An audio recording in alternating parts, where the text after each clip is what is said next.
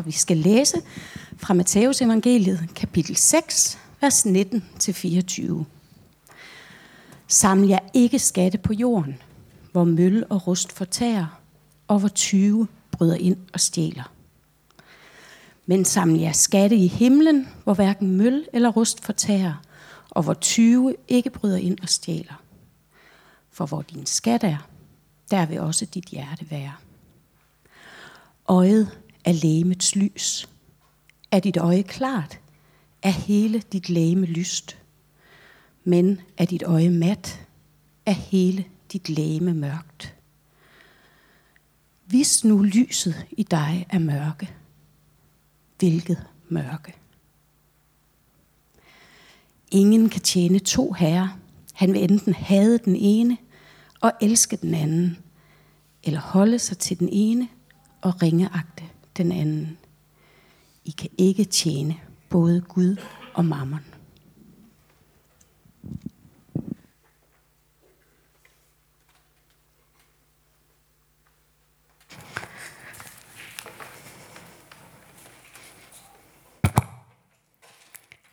Sådan.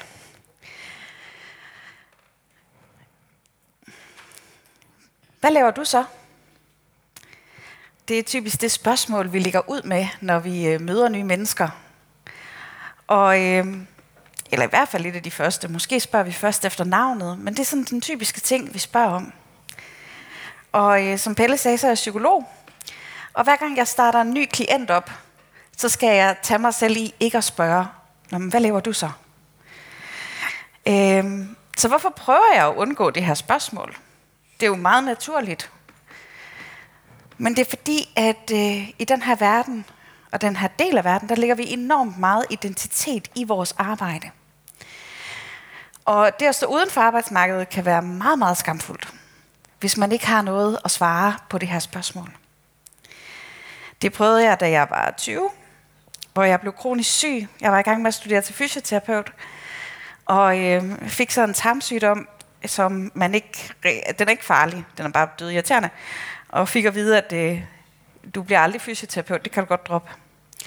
Jeg havde halvandet år, hvor jeg var på kontanthjælp. Fordi man kommer ikke på syge dagpenge, hvis man er studerende, så kommer man på kontanthjælp. Så hver gang jeg blev spurgt, hvad laver du så? Så skulle jeg svare, når jeg er på kontanthjælp. Og det var på en eller anden måde sådan en nedgradering af mig. Sådan en følelse af, at når jeg ikke havde noget at sige til, hvad jeg lavede, så var det som om, at jeg var mindre værd.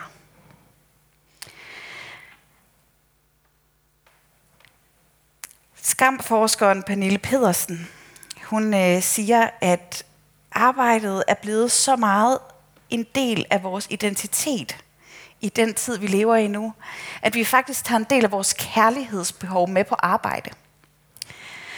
Og øh, at vi derigennem har brug for at blive bekræftet, føle værdi.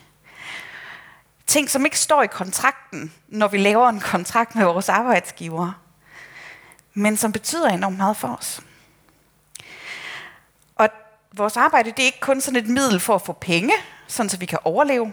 Det er det nogle steder i verden. Her i vores del af verden, der er det en stor del af vores identitet. Det er en kilde til liv, til værdi, til mening og også til kærlighed. Og det har jeg egentlig ikke noget problem med. Og så alligevel.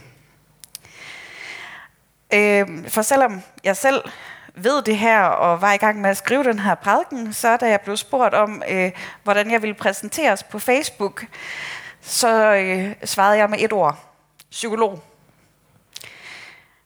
Jeg sagde, hvad mit arbejde var. Og jeg har stor identitet i mit arbejde. Enormt meget. Sidste uge, der talte Pelle om kald. Om, at kaldet er der, hvor ens passion og verdens sult møder hinanden. Der, hvor det vi brænder for, og det som verden har brug for, det lapper ind over hinanden.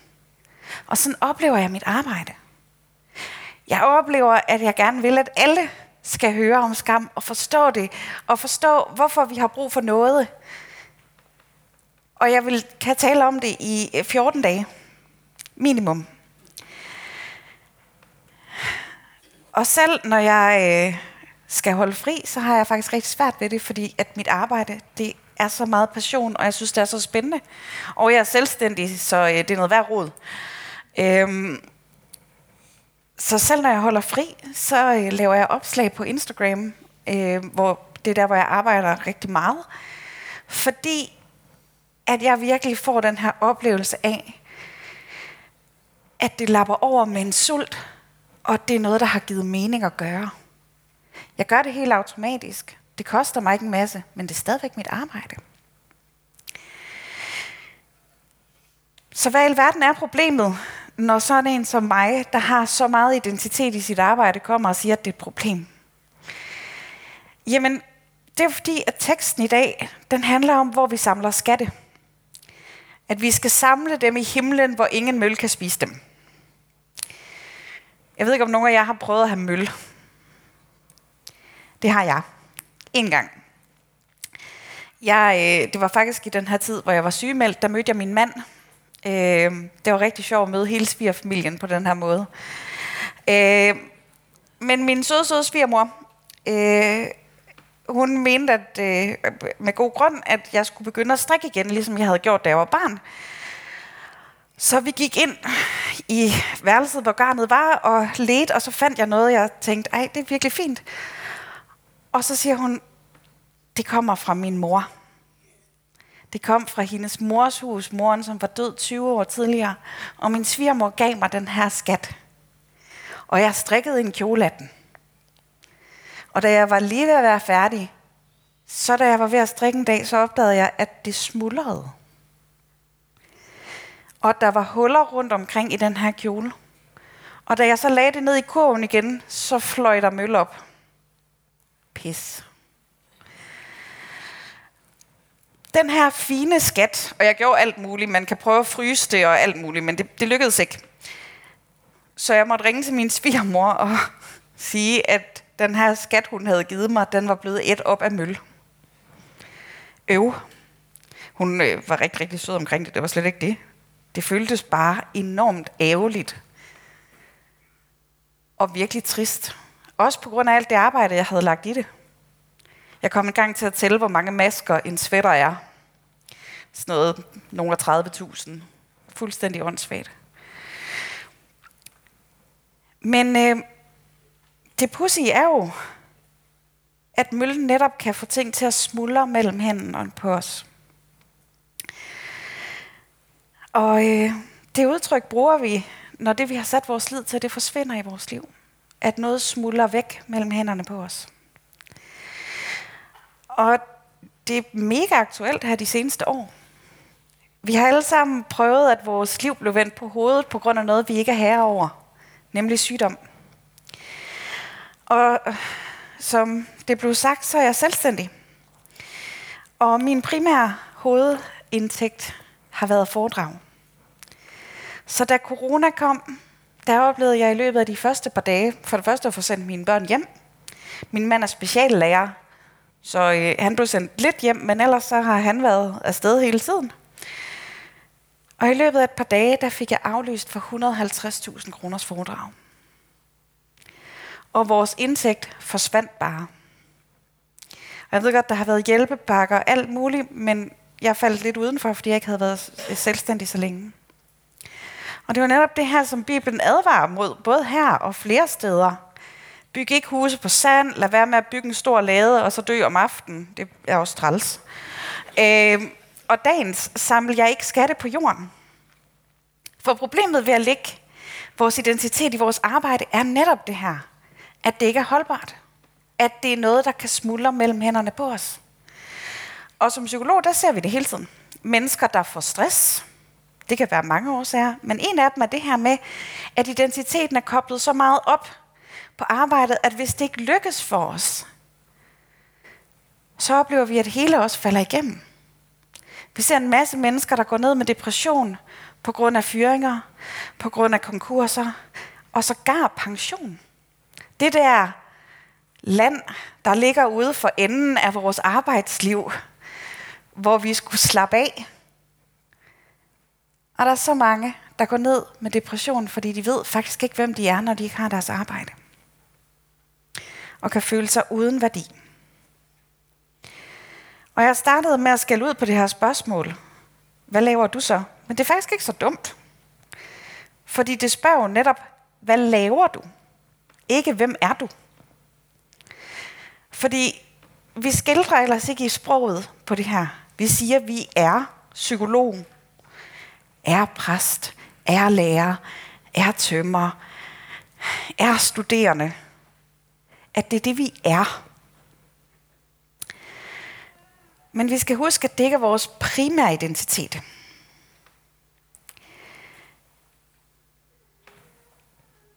Teksten taler om det her mørke, og øh, det har jeg oplevet nogle gange i mit liv. Og en gang, øh, det var efter en bådulykke, der skete, hvor vi mistede fire venner på én gang, og et halvt år senere havde jeg en voldsom sovereaktion, der endte i en depression. Og øh, jeg, øh, jeg vidste ikke rigtig, hvem jeg var. Og så sagde min mor til mig, Christa, hver dag så skal du stå op med det her for øje. Først og fremmest så er du Guds barn. Det skal du ikke præstere. Selv på den dårligste dag er du det. For det andet så er du Lars' kone. Og for det tredje så er du mor til Adam og Lena. Og alt andet kommer først efter det. Det havde nok set lidt sjovt ud, hvis jeg havde bedt om at blive præsenteret som først og fremmest Guds barn, så Lars' kone og mor til Adam og Lena. Det havde ikke sådan været de vildeste prædikenkvaliteter som sådan. Men det skiftede et fokus for mig. At min og din identitet først og fremmest er at være Guds barn. Guds skabning. Elsket til live af ham. Og det skal vi ikke præstere og der er ingen mølle, der kan komme i det. Så nu kommer vi til den del af teksten, som er øh, lidt sværere. Det her med at øh, tjene to herrer. Og nu kommer I med mig på en lille mærkelig tur. Fordi at øh, jeg vidste ikke rigtig, hvad jeg skulle gøre af den her del af teksten. Øh, men øh, det var lige, vi havde kommerbryllup i sidste weekend. Og i den forbindelse var der en, der kaldte mig koverbrud. Og jeg synes altså, det lød rigtig meget som et sted, hvor mine arbejdere gik og havde det hårdt. Øhm, og en, en nat, der kunne jeg ikke sove. Og så kom jeg til at tænke på den her sang, som jeg havde hørt, da jeg var teenager. Jeg, øh, det, det var jo dengang, man havde CD'er, ikke? Så herlig gammel er jeg. Øhm, og jeg havde lånt den her CD med 50'er hits, som jeg hørte, når jeg løb. Og det var jo ikke sådan lige så nemt det der med, øh, altså man valgte jo ikke selv sangene. Og der var en af dem, som jeg bare, den, den hørte jeg bare. Og så en dag, så tænkte jeg, hvad i alverden er det, han synger? Fordi den lyder sådan halv upbeat. Og øh, nu skal vi lige høre lidt af den her.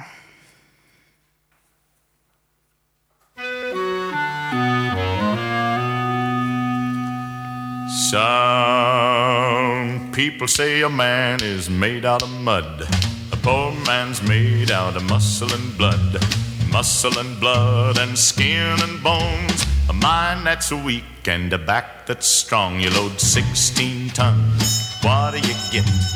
Another day older and deeper in debt. St. Peter, don't you call me, cause I can't go. I owe my soul to the company store.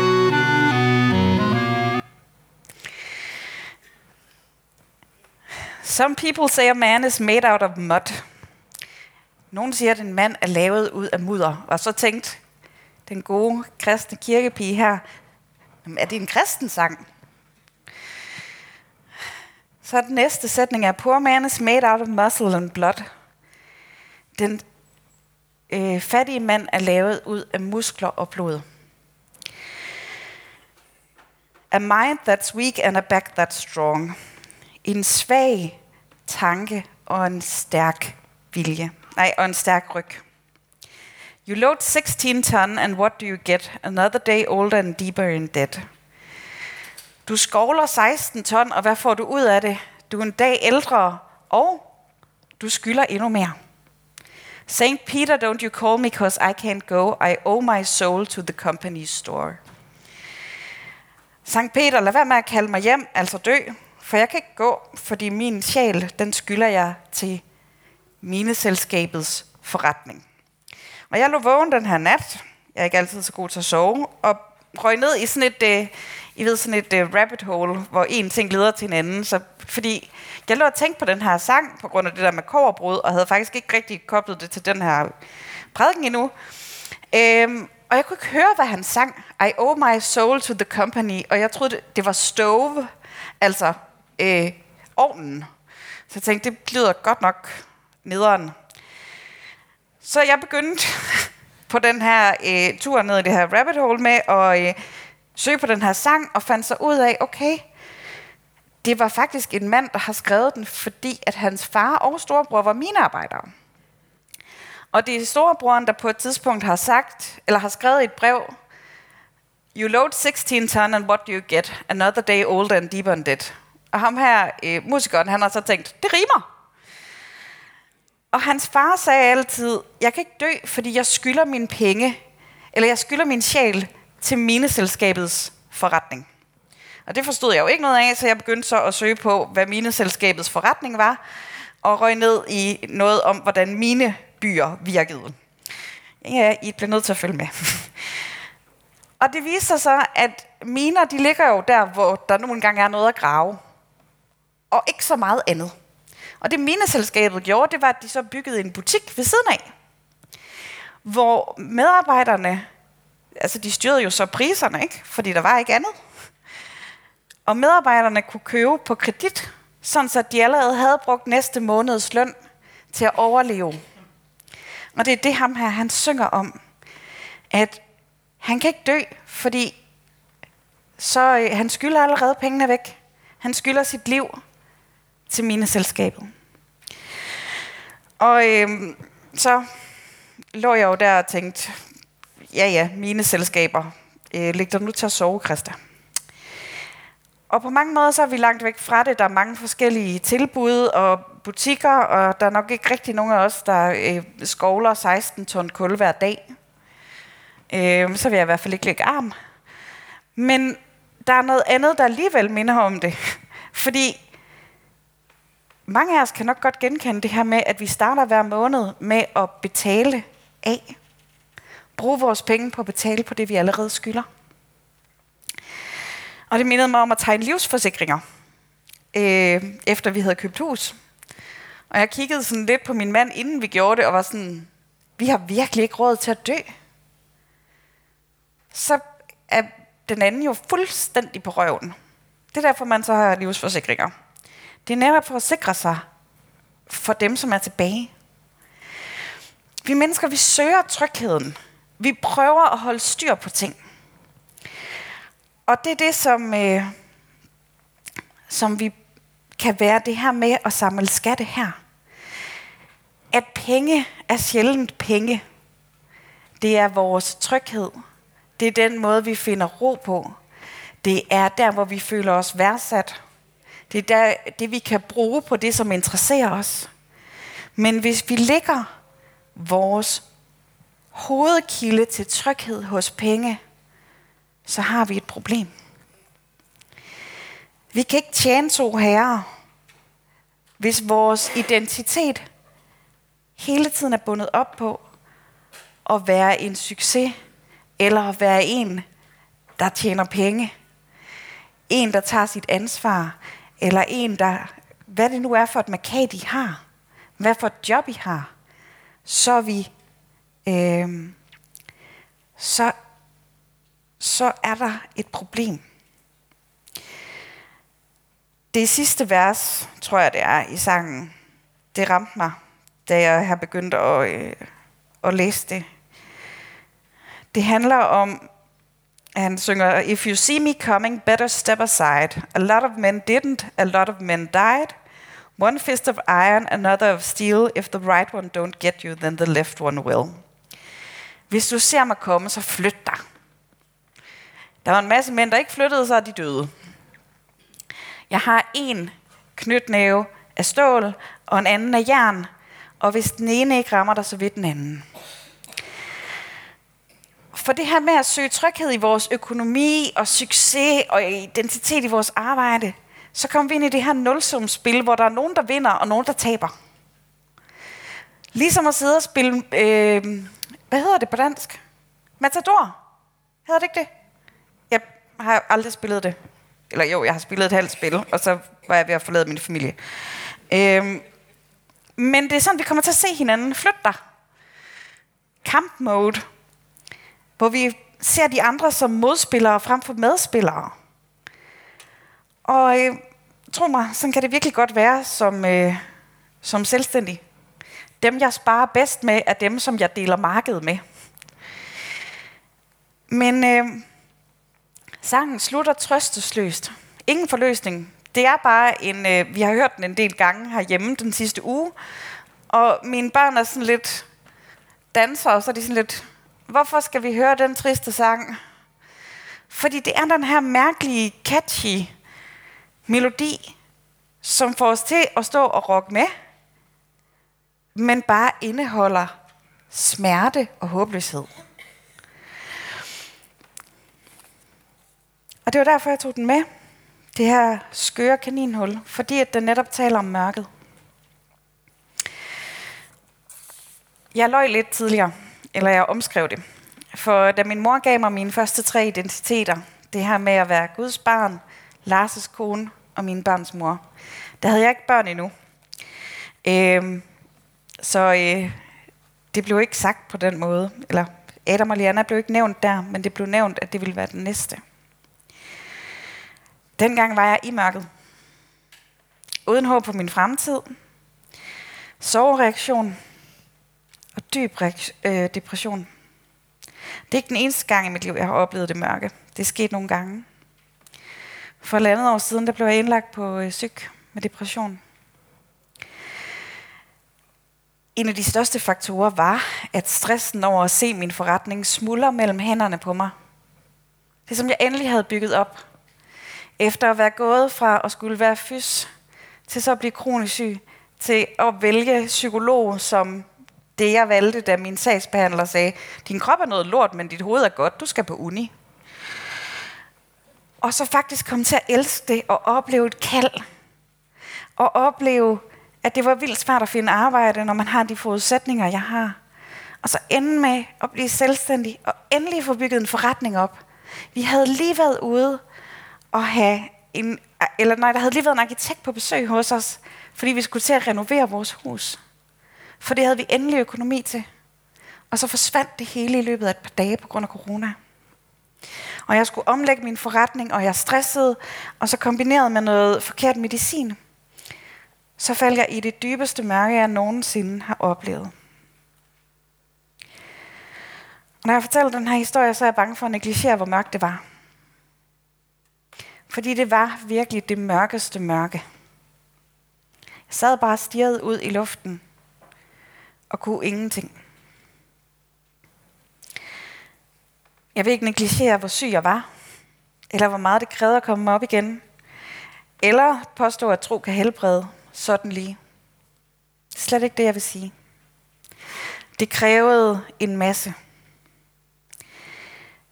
Men noget af det, og nok faktisk den faktor, der beskyttede mig allermest, det var den her vidshed om, at mørket ikke var sandhed. Hele vejen igennem det forløb, der var jeg sikker på, at det var ikke sådan her, det var meningen, jeg skulle have det. Og som jeg nævnte før, så dem jeg sparer bedst med, det er faktisk øh, tit mine konkurrencer, eller mine konkurrenter. Og flere af dem, som netop er motiveret af kald, den her oplevelse af, at det de laver er sindssygt vigtigt, har spurgt mig bagefter, stressede du ikke helt vildt over at slippe din forretning? At det hele forsvandt, og at du slet ikke fik ændret noget af det, som du brænder for at ændre, mens du var indlagt? Og svaret er nej. Det gjorde jeg ikke. Fordi, og I skal altså virkelig huske det her, det er mennesker, der spørger, fordi de ved, hvordan det er at leve det liv, hvor det er passionen, der bærer det hele. Så det var en undren. Det var ikke en, har du ikke haft det sådan her, hvor er du mærkelig. Men det havde jeg ikke. For det første så hviler jeg i, at mit kald det er ikke afhængig af mig. Jeg får lov til at deltage i det. Men hvis Gud han vil fortælle om skam, og jeg er indlagt på syg, så skal han nok få nogle andre til at gøre det. Eller også så venter han, til jeg er klar igen. Og hver dag, der levede jeg i, at, øh, at jeg ikke lykkedes med noget som helst. Jeg var ikke Lars' kone. Det var i coronatiden jo virkelig, så jeg måtte kun få besøg af én pårørende. Og det var Lars, selvfølgelig. Men det var ikke så tit, han kunne komme, fordi at, øh, vi har jo også børn. Jeg var ikke mor for Adam og Liana. Dem så jeg slet ikke, mens jeg var indlagt. Jeg lykkedes ikke med noget som helst. Og alligevel, så vidste jeg, at min vigtigste identitet var ikke taget fra mig. Og at hver time jeg var, der var det meningen, at jeg skulle være. Og jeg tror, det er at samle skatte i himlen. Ikke at det handler om at vente på at blive belønnet. At slide og slæbe her i livet og have det jammerligt. Og ikke vil have penge. Og ikke vil have noget dejligt. Jeg tror, det er meningen, at vi skal nyde. Og at vi skal bruge alle midler, vi kender til gode ting. Også penge. Jeg tror ikke, det handler om selvopoffrelse. Og så en belønning på den anden side af døden. Nej, jeg tror faktisk, at teksten siger det her for at lette os. For at fortælle os, at nøglen til lyset er lige nøjagtigt der. Der, hvor vores identitet er forankret, sikret, umulig at røre ved. Hvor ingen kan tage den fra os. Hvor jeg kan være en succes eller en fiasko hvor jeg kan brænde for mit arbejde og virkelig ville lykkes med det. Og tage mine fejl utrolig nært. Og knokle. Og nyde det, jeg får ud af det. Men hvem jeg er, det ligger sikret. Og det strømmer til mig hver dag, uden at jeg skal gøre noget. Så jeg tror, at teksten netop sætter os fri fra at tjene mammon, hamsterhjulet. Vi må gerne være i det. Det er en del af at være her på jorden. Det er slet ikke det. Men det er ikke der, vi får at vide, hvem vi er. Vi må knokle. Vi må hvile. Vi må rejse os igen. Uden skam. Og vi behøver ikke stå i konkurrence til de andre. Fordi der er ingen konkurrence i at være. Være elsket præcis som vi er. Lige meget, hvad der ellers sker.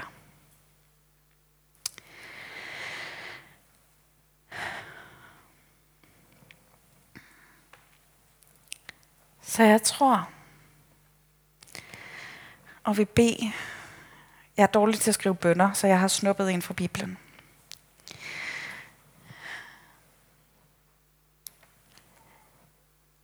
Og det, som øh, vi skal bede nu, det er salme 139, fordi at øh, der står der det, som har været så vigtigt for mig. så er mørket ikke mørke for dig. Natten er lys som dagen. Mørket er som lyset.